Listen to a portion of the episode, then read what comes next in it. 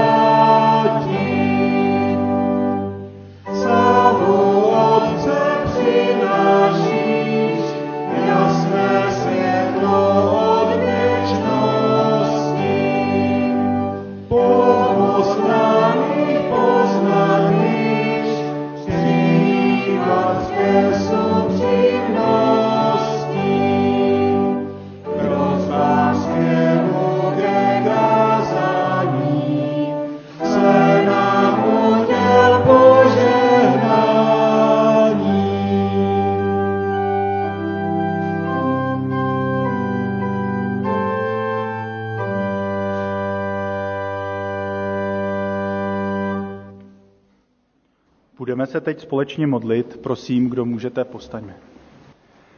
Pane Ježíši Kriste, chceme vyznávat spolu s písní, kterou jsme zpívali, že jsme se zde sešli k slyšení Tvého slova. A děkujeme Ti za tu, že tady můžeme být. Tak prosím, utiš našeho ducha, pomoz nám vložit všechny své starosti na Tebe, abychom mohli plně a nerušeně naslouchat tomu, co nám chceš říct. Prosím, ať nás naplní tvá sláva a radost toho, že jsme tě mohli poznat a zakusit, že jsi dobrý. Tak nás prosím proměňuj skrze své slovo a společenství lidí, které zde můžeme zažívat. Amen. Můžeme se posadit. Milé děti, dnešní slovo si pro vás připravil Honza Němeček, mladší, tak ho chci pozvat sem dopředu a chci pozvat také všechny ostatní děti, které tady nesedí vepředu, aby přišli a přišli si poslechnout slovíčko, které je určené pro ně. Dobré ráno. Ahoj děti. Vidíte, co jsem si přinesem dopředu? Všichni to poznáte, koš, můžete to říct. Máte něco, co byste tam vyhodili? Někdo v kapse třeba? Ne? Koukejte, já mám něco asi od snídaně, to tam můžu hodit. A jestli něco máte, tak to tam můžete taky hodit. Vy nemáte po kapsách žádný odpadky, to je dobře. No, výborně. To nestihneš dojíst, abys to vyhodil, podle mě, během toho slovíčka. Tak, můžete si vzpomenout, co jste naposledy hodili do koše. Všichni máte doma koš, že jo? Nějaký takovej nebo nějaký jiný. Co jste tam naposled vyhodili? Třeba dneska ráno nebo včera? No, co vyhazujete do koše? Prázdný košíčky, dobře. Od mafinku, dobře. Co vyhazujete do koše? No? Nějaký papíry? Jasně. Co ještě? Posmrkaný kapesníky, že jo? No, můžete říkat, ani se nemusíte hlásit. Šlupku od banánu, něco zlomeného, třeba větev nebo něco jiného, záleží, jestli je to doma. Obal od pomeranče, obaly, něco zničeného, nějaký hračky, třeba auto. Dáváte tam to, co už nepotřebujete, že jo? Vyhodili jste někdy něco, co jste potřebovali? Omylem? Nikdy? Já už někdy, jo. A možná se to stalo i některým jiným dospělým. no, třeba filtr z vysavače, který teď nefunguje kvůli tomu. Ale to, co jsem vám chtěl říct, že vždycky si to dobře rozmyslíte, jestli tu věc, kterou chcete hodit do koše, jako já třeba ten papír, jestli, jestli ho tam opravdu chcete dát, že? nebo jestli si ho chcete nechat. Představte si, že někteří lidi si nechávají i odpadky, třeba z nich něco vyrábějí nebo dělají. Vím, že i některý z vás, no, vidíme, rádi vyrábíte, to je dobře. Ale i v životě jsou různé věci, které bychom radši hodili do koše. No a nejsou to odpadky, ale můžou to být jiné věci. Může to být třeba, může to být třeba to, že někdo není hodný na někoho jiného, že něko, tak to může hodit do koše a už na něj nebejt zlobivý nebo ošklivý. Nebo třeba to, že někdo někdy lže a neříká pravdu, tak to třeba taky může vzít a hodit do koše. Nebo třeba to, že se někdo bojí, že jo? Že když se někdo nechce bát, tak to taky se toho chce zbavit.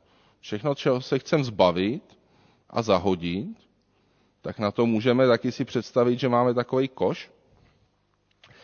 A takové věci se nedají hodit do koše, že jo, takhle, jaký mám tady, ale když se toho chceme zbavit, tak můžeme prosit Pána Boha, aby, aby nám s tím pomohl. Můžeme mu říct, pane Bože, prosím tě, pomož mi, abych už nebouchal bráchu nebo ségru, nebo pomož mi, abych už nelhal, nebo pomož mi, abych se nebál třeba, nebo pomož mi, abych se líp učil ve škole, nebo se víc snažil, nebo cokoliv jiného. Protože Pán Bůh nám pomáhá zbavit se těch věcí, které nechcem. A čím jste starší, a my dospělí, čím jsme starší, tím hůř se nám ty věci dávají pryč, který nechcem. Pro vás je to možná ještě jednodušší, tak vás si pozbudit, aby ty věci, které nechcete dělat, nebo třeba který vám dospělí říkají, abyste nedělali, tak abyste je opravdu zvládli zahazovat a pán Bůh, aby vám v tom pomáhal. Protože on vám v tom pomůže, zapomene to, odpustí a potom víte, že ten pytel, kam pak dáte ten pytel? Kam se dá ten pytel, když je to plný? Do koše a ještě někam jinam. No? Venku to většinou je. No, řekněte. Do popelnice, že jo? A kdo to veme z popelnice? Co se stane s tou popelnicí potom venku? Správně. Odvezou to popeláři, že jo? A už to nikdy nevidíte, to, co jste vyhodili. A stejně tak to dělá pán Bůh, že to, co vyhodíme z těch špatných věcí, tak on to taky vyveze pryč a už nám to nepřipomíná a dokonce nám to odpustí. Když to třeba nebylo něco hezkého. Tak já se pomodlím, aby nám to dobře šlo, aby jsme to zvládali. Pane Bože, tak já ti děkuju za to, že tady máme děti, děkuji ti za to, že jsou součástí a že nemusí být někde stranou. Tak tě prosím, aby my dospělí jsme uměli odhazovat ty negativní věci, které máme a které se nás držejí, ty naše hříchy, aby jsme mohli jít i dětem příkladem, i sobě navzájem a zvláště tak prosím za děti, aby oni to uměli, když, hm, když takové věci už začínají vnímat a, a mají. A prosíme tě za besídku, aby všichni mohli poslouchat a rozumět, co tak i ty jim chceš říct. Amen. Děkujeme Honzovi za slovo pro děti, ale i pro nás dospělé. A budeme teď zpívat společně píseň číslo 227, Přijď již, přijď duchu stvořiteli. Po skončení této písně mohou děti odejít do besídky.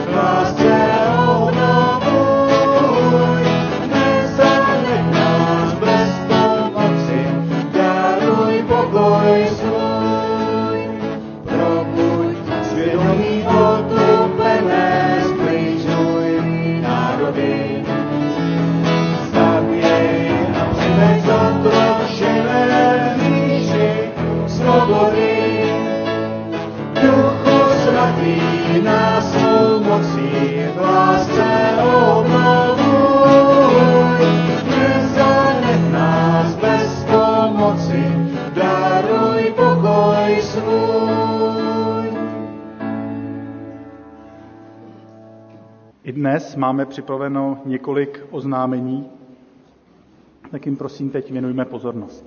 Zveme všechny na pravidelní nedělné bohoslužby, nedělní bohoslužby od 10 hodin zde v Soukenické a také online.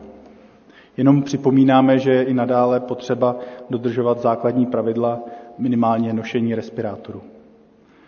Zveme také na ranní modlitební chvíle, které se konají každou neděli před bohoslužbami vždy od 9.15 hodin ve spolku a je možné se také k ním připojit online. V pondělí v 19 hodin zde proběhne valentínské setkání, tak to jenom připomínám, je to pouze pro přihlášené. Scházíme se také k biblickým hodinám, a to v úterý v 15 hodin a pak v 18.30. Probírá se druhý list Petrův.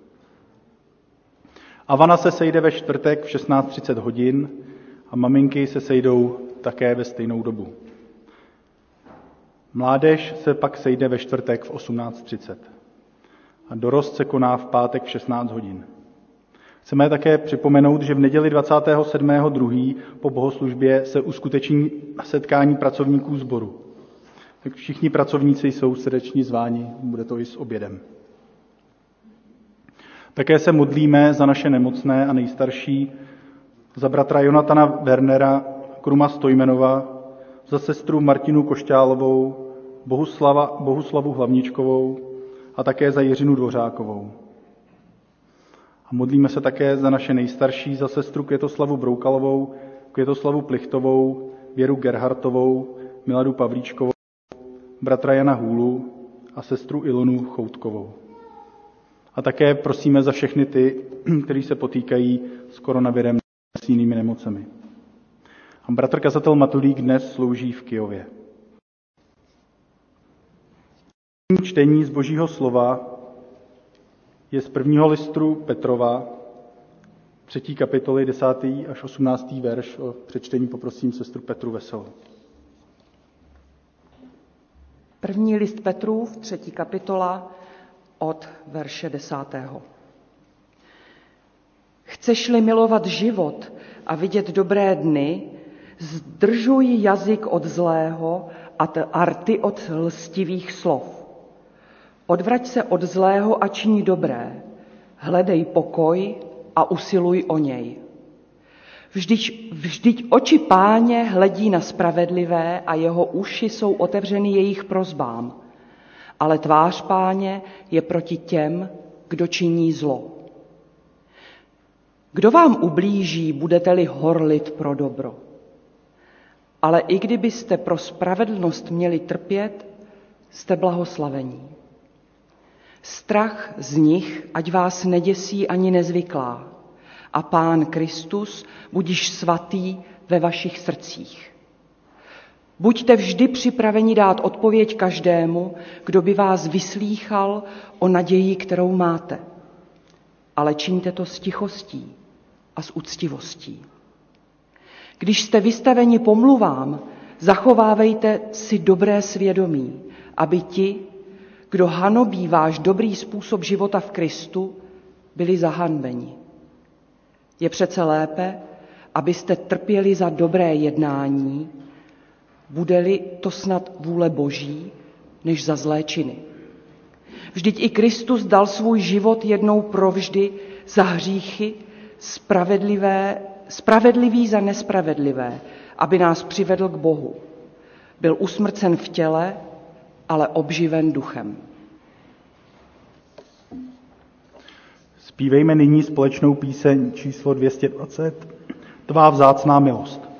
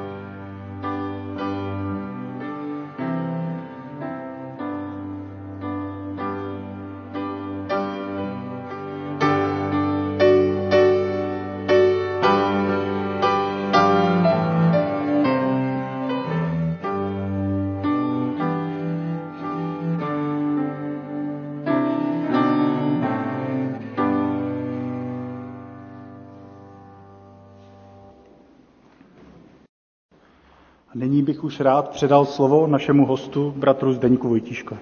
Milí bratři a sestry, v dnešní neděli Septuagesime vás vítám apoštolskými slovy. Milost vám a pokoj od Boha Otce, Syna Ježíše i Ducha Svatého. Amen. Milí přátelé, možná si vzpomínáte na dobu, kdy jste chodili do sedmé třídy.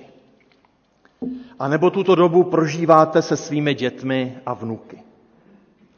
V sedmé třídě není pro žáka nic důležitějšího, než aby pan učitel nebo paní učitelka byli spravedliví. V nižším věku šlo samozřejmě o to, aby byli především hodní, ale v sedmé třídě je důležité, aby nikomu nenadržovali a aby žákovské výkony a žákovské chování hodnotili spravedlivě, padni komu padni. A smysl pro spravedlnost sedmáků je velmi dobrá a užitečná věc nejen sedmé třídě. Pro nás, pro všechny je žádoucí, aby ekonomické, politické a hlavně právní podmínky byly pro všechny stejné a spravedlivé. Aby nikdo nebyl zvýhodňován ani znevýhodňován v ekonomické soutěži.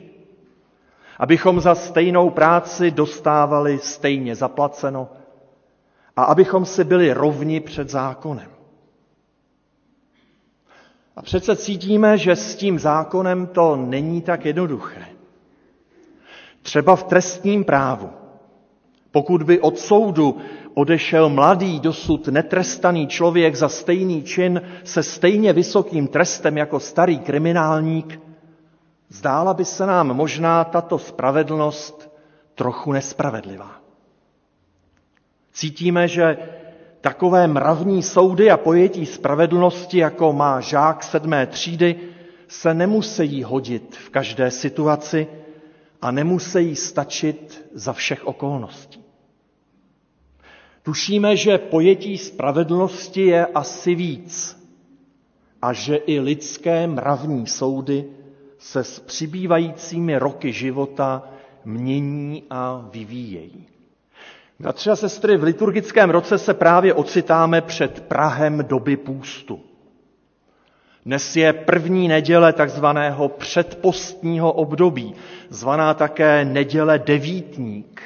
Je to totiž dnes právě devět týdnů do Velikonoc a podle církevního roku se dnes začínáme pomalu na Velikonoce připravovat.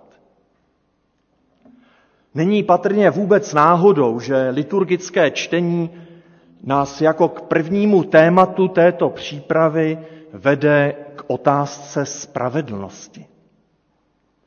Bez úvahy o spravedlnosti bychom totiž vůbec nemuseli Velikonoce pochopit a jejich zvěst by nám mohla zcela uniknout. Ano, bylo by přirozené, kdyby spravedlnost byla tou úplně první věcí, která nám při prvním poslechu velikonočního příběhu přijde na mysl. Na první poslech velikonočního příběhu nás totiž může napadnout otázka, jak mohl být Bůh tak nespravedlivý. Jak mohl nejen dopustit, a, a, ale přímo si přát smrt nevinného člověka Ježíše. Jak mohl chtít, aby tento nevinný člověk tak trpěl? Jak mohl být Bůh tak slepý k elementární spravedlnosti dokonce v případě svého syna? A když už jsme v tom křesťanském pojetí, jak může být Bůh tak nespravedlivý, aby na základě této smrti pardonoval hříšníky? Jak může něčí smrt zachránit a spasit někoho, kdo si to vůbec nezaslouží a kdo s tím vůbec nemá nic společného? Takto nespravedlivě by přece nejednal žádný světský vládce, dokonce ani diktátor ne. A nejen nespravedlivě, ale také nepromyšleně. Vždyť takovou nespravedlivostí by byla ohrožena jeho pověst a jeho zákony by lidé přestali brát vážně. Je tedy pochopitelné a přirozené, že se církev od nepaměti snaží na tyto základní velikonoční otázky hledat odpověď hned první neděli před velikonočního období. A odpovídá na ně tím, že nechává ve zborech a farnostech, které sledují protestantský liturgický kalendář, zaznít biblický text, jehož tématem je právě spravedlnost. Tímto textem je podobenství o dělnících na vinici, zapsané v Evangeliu podle Matouše v jeho 20. kapitole. Podobenství o dělnících na vinici. Neboť s královstvím nebeským je to tak, jako když jeden hospodář hned ráno vyšel najmout dělníky na svou vinici. Smluvil s dělníky denár na den a poslali na vinici. Když znovu vyšel o deváté hodině, viděl, jak jiní stojí nečinně na trhu a řekl jim, jděte i vy na mou vinici a já vám dám, co bude spravedlivé. Oni šli. Vyšel opět kolem poledne i kolem třetí hodiny odpoledne a učinil právě tak. Když vyšel kolem páté hodiny odpoledne, našel tam další, jak tam stojí a řekl jim, co tu stojíte celý den nečině? Odpovědí mu, nikdo nás nenajal. On jim řekne, jděte i vy na mou vinici. Když byl večer, řekl pán vinice svému správci, zavolej dělníky a vypladním mzdu, a to do posledního, od posledního k prvním. Tak přišli ti, kteří pracovali od pěti odpoledne a každý dostal denár. Když přišli ti první, měli za to, že dostanou víc, ale i oni dostali po denáru. Vzali ho a reptali proti hospodáři. Tihle poslední dělali jedinou hodinu a ty jim dal stejně jako nám, kteří jsme nesli tíhu dne a vedro. On však odpověděl jednomu z nich. Příteli, nekřivdím ti. Nesmluvil si se mnou denár za den? Vezmi si, co ti patří a jdi. Já chci tomu poslednímu dát jako tobě. Nemohu si se svým majetkem dělat, co chci? Nebo snad tvé oko závidí, že jsem dobrý? Tak budou poslední první a první poslední. Nemusíme být příliš vnímavými čtenáři nebo posluchači, milí přátelé, abychom v tomto příběhu vycítili frustraci některých dělníků z těžké rány, kterou jejich přirozenému smyslu pro spravedlnost zasadil majitel vinice. Je to podobenství, literární žánr, v němž je dovoleno a dokonce je žádoucí přehánět a ukazovat věci v extrémní podobě. A tak extrémní je zde rozdíl mezi množstvím odvedené námahy těch, kteří pracovali v horku od rána a těmi, kteří přišli na poslední hodinku dne, kdy už vanul jemný vánek a odnášel nesnesitelné vedro. A také ona frustrace je vylíčena extrémně. Ti dělníci s vyvinutým smyslem pro spravedlnost úplně zapomněli na to, že dohoda s nimi byla naplněna.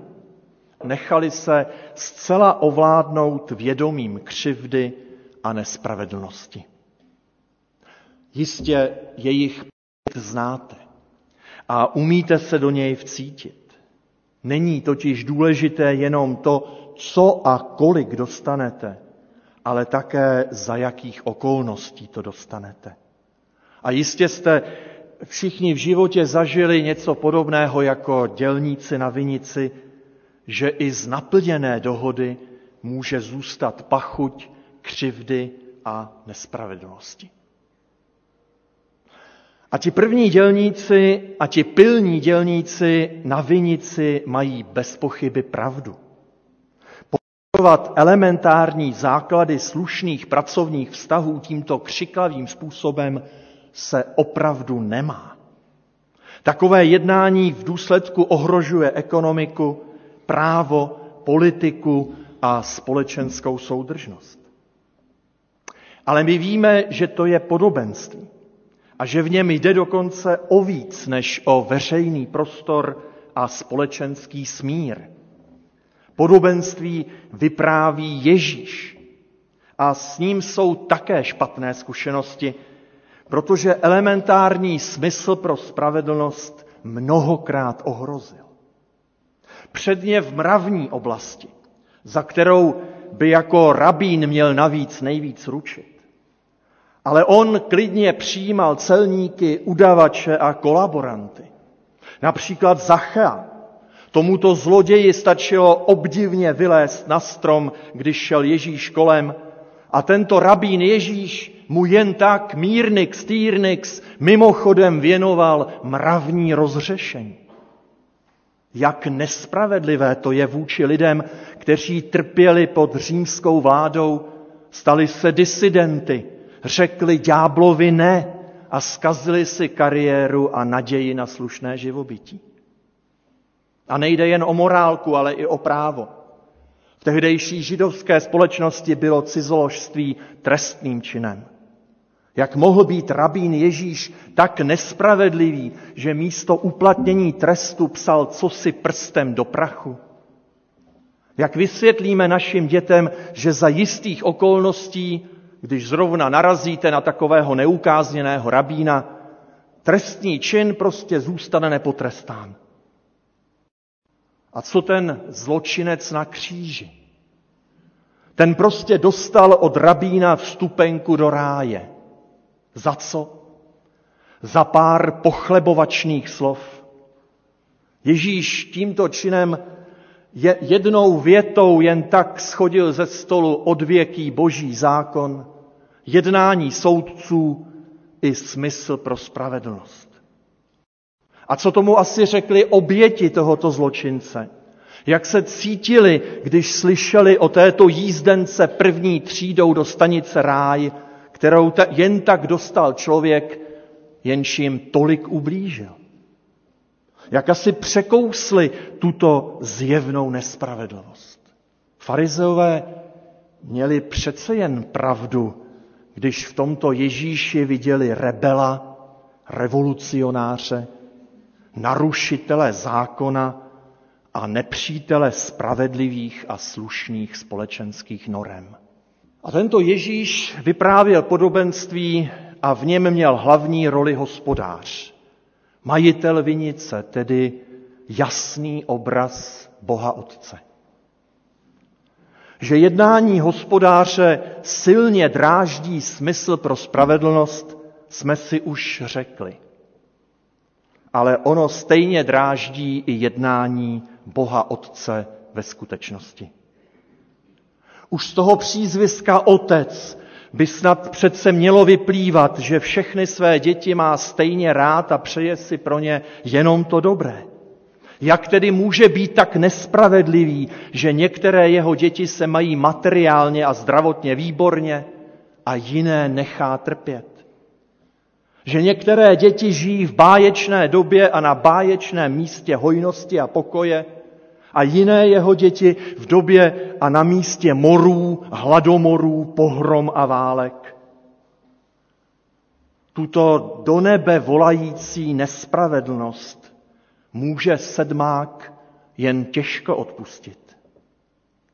V psychologii náboženství proto existuje pojem třináctiletý ateista. Označuje se jim mladý člověk s vyvinutým smyslem pro spravedlnost, kterému takový Bůh nedává smysl. Ne.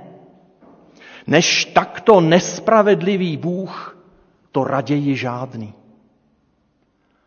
S takovou nespravedlivostí se některý sedmák anebo i starší člověk s podobným morálním úsudkem nedokáže smířit.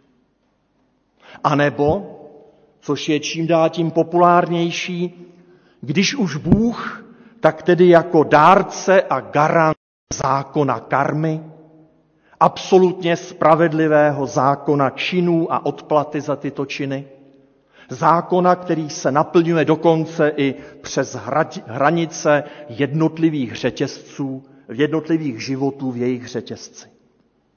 Pokud v tomto životě trpíš, trpíš spravedlivě, protože jsi z utrpení připravil již dříve v tomto anebo možná už v minulém životě. A také poneseš následky svých současných činů, možná ještě v tomto životě, ale určitě v tom příštím. Za dobro dobro, za zlo zlo. To je spravedlnost. Ale v tomto podobenství máme, bratři a sestry, ještě druhou stranu. Hospodáře. Když šel po druhé na tržiště schánět dělníky, slíbil jim, že jim dá to, co bude spravedlivé. To ale neudělal.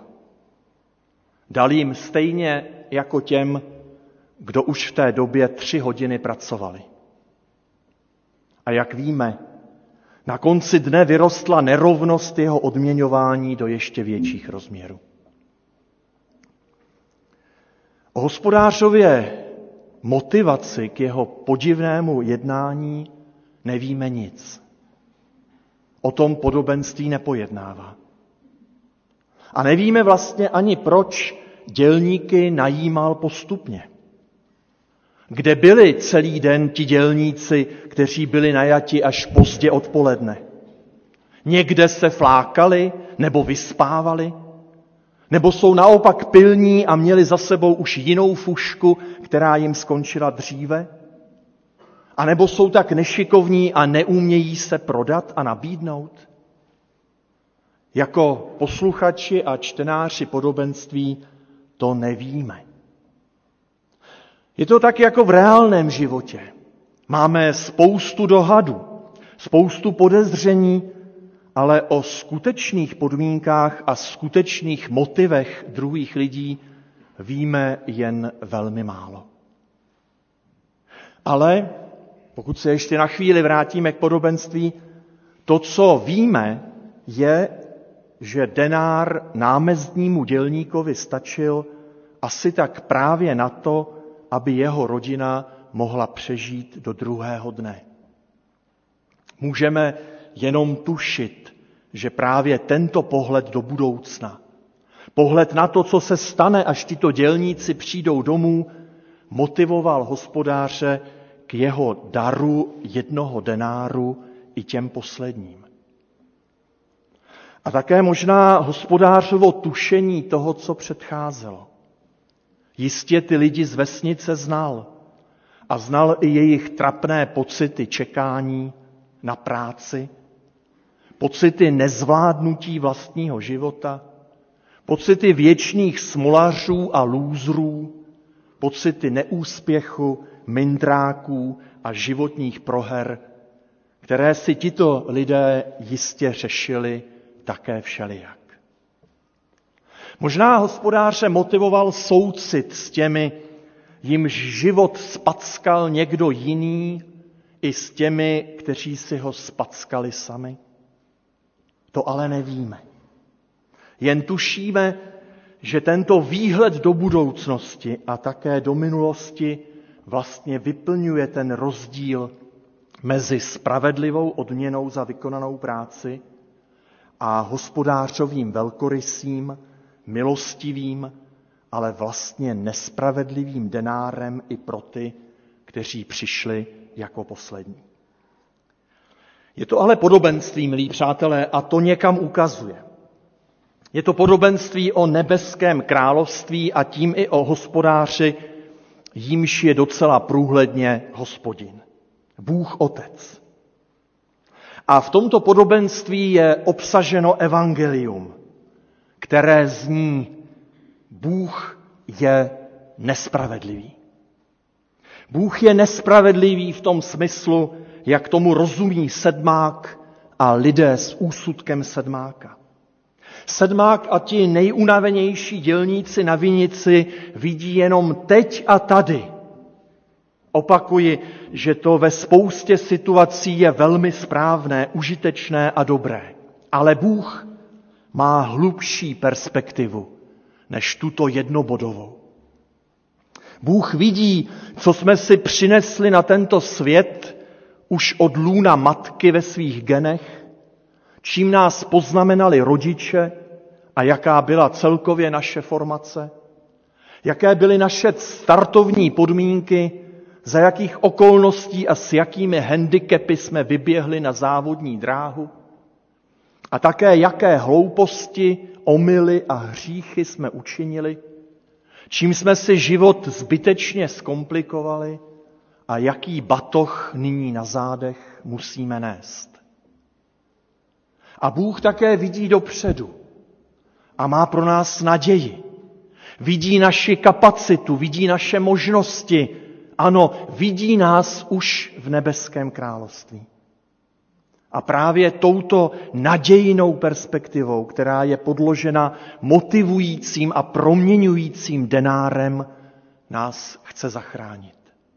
Právě v tomto nespravedlivém daru spočívá síla, která nás může proměnit k pokání, obrácení, naplnění Duchem Svatým a k dalšímu životu, pro který je nebeské království už otevřeno.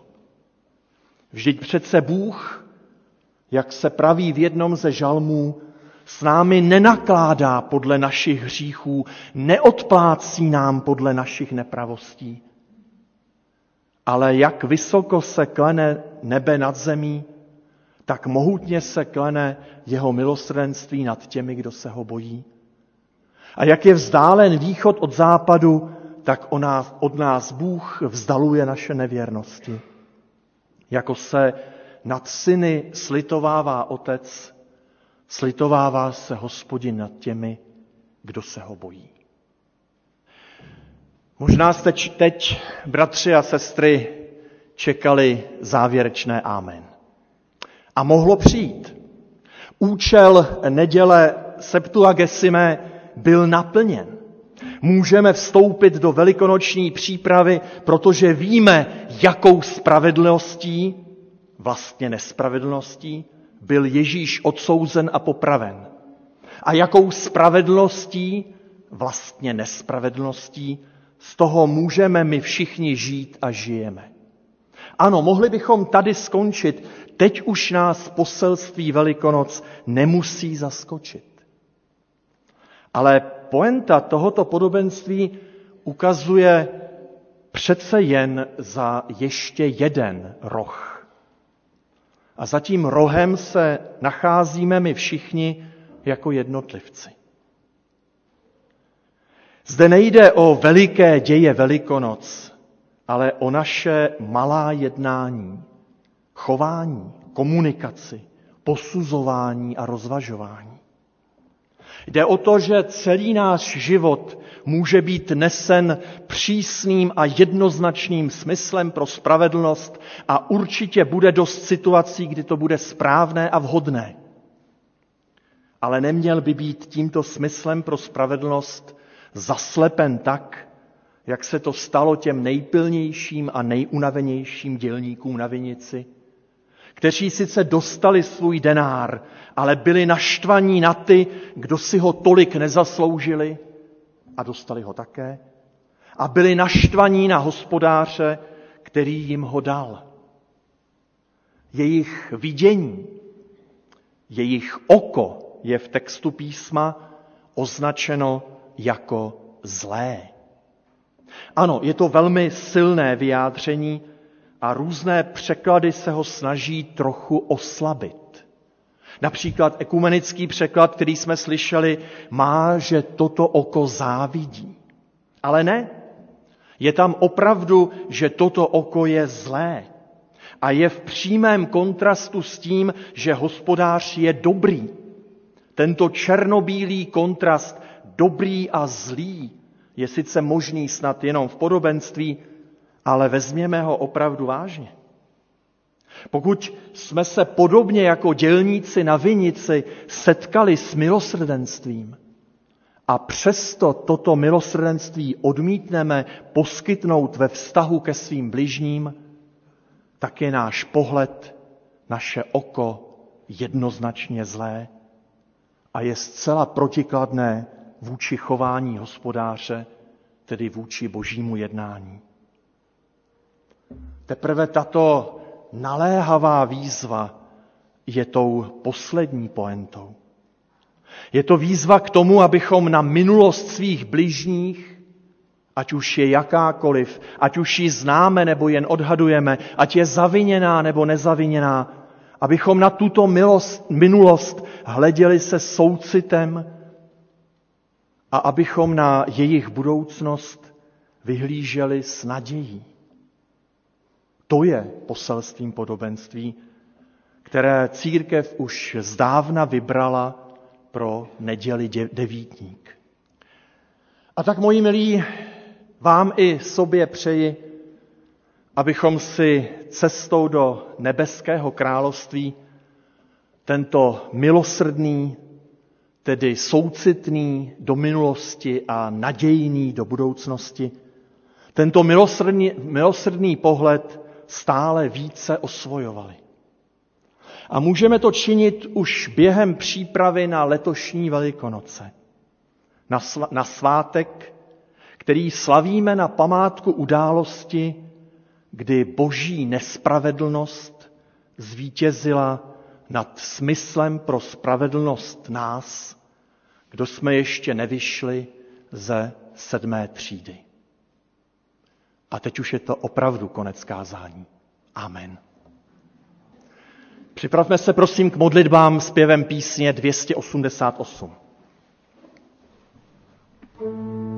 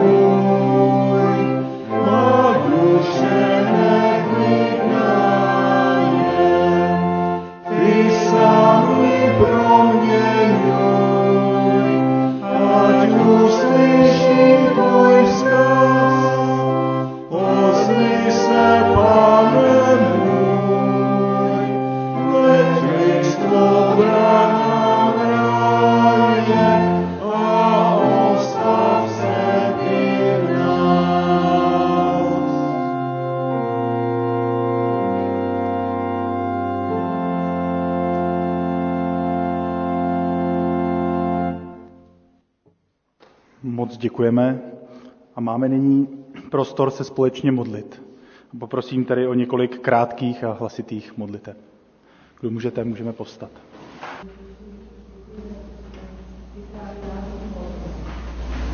Děkujeme, že jsme nám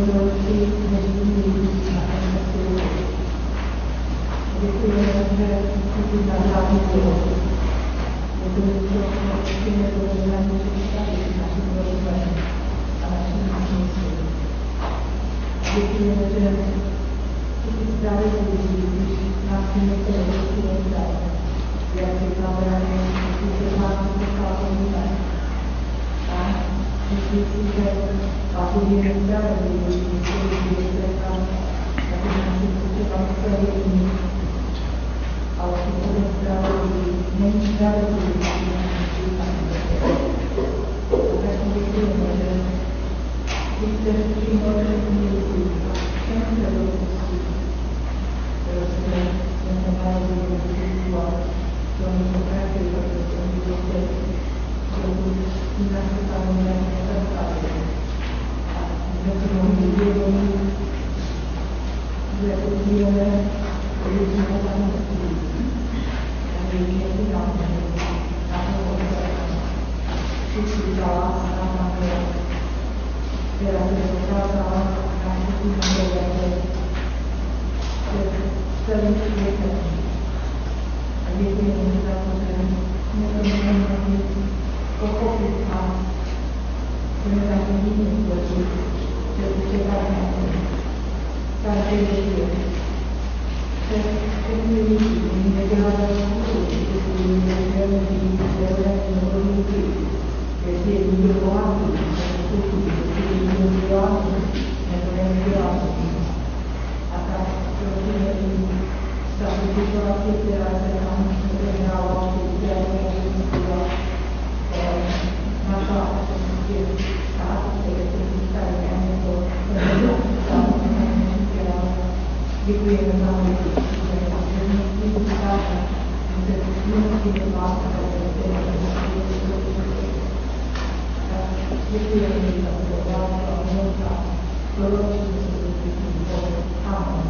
Amen. Milý pane, Ježíši, já ti děkuji za tvůj život, za tvoji smrt.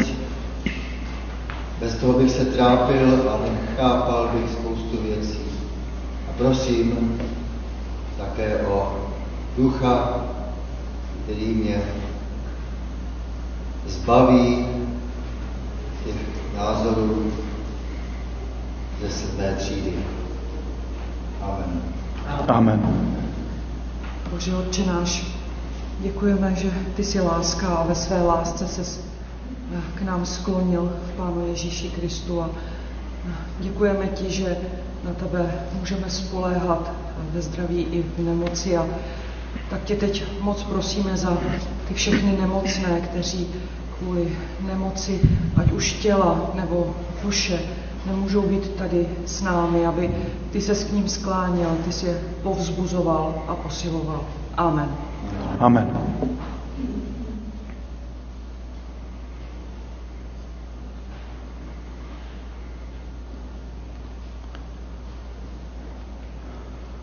Pane Ježíši Kriste, já ti moc děkuji za to, že ty ten náš pocit spravedlnosti na tomto světě překrýváš svojí láskou a rozpočtí. Tak tě moc prosím, abychom to měli každý přijmout. Amen. Amen.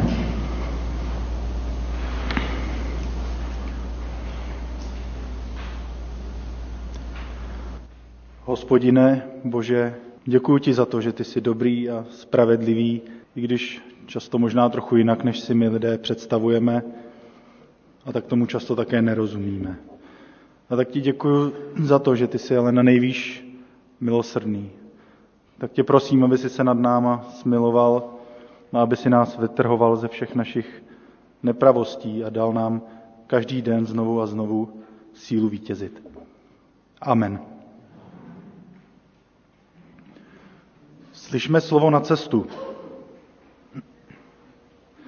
Sám pak náš Pán Ježíš Kristus a Bůh, náš Otec, který si nás zamiloval a ze své milosti nám dal věčně potěšení a dobrou naději, nechť pozbudí vaše srdce a dá vám sílu ke každému dobrému činu i slovu. Amen. Můžeme se posadit a zpívejme na závěr společnou píseň číslo 378 Bože uděl požehnání.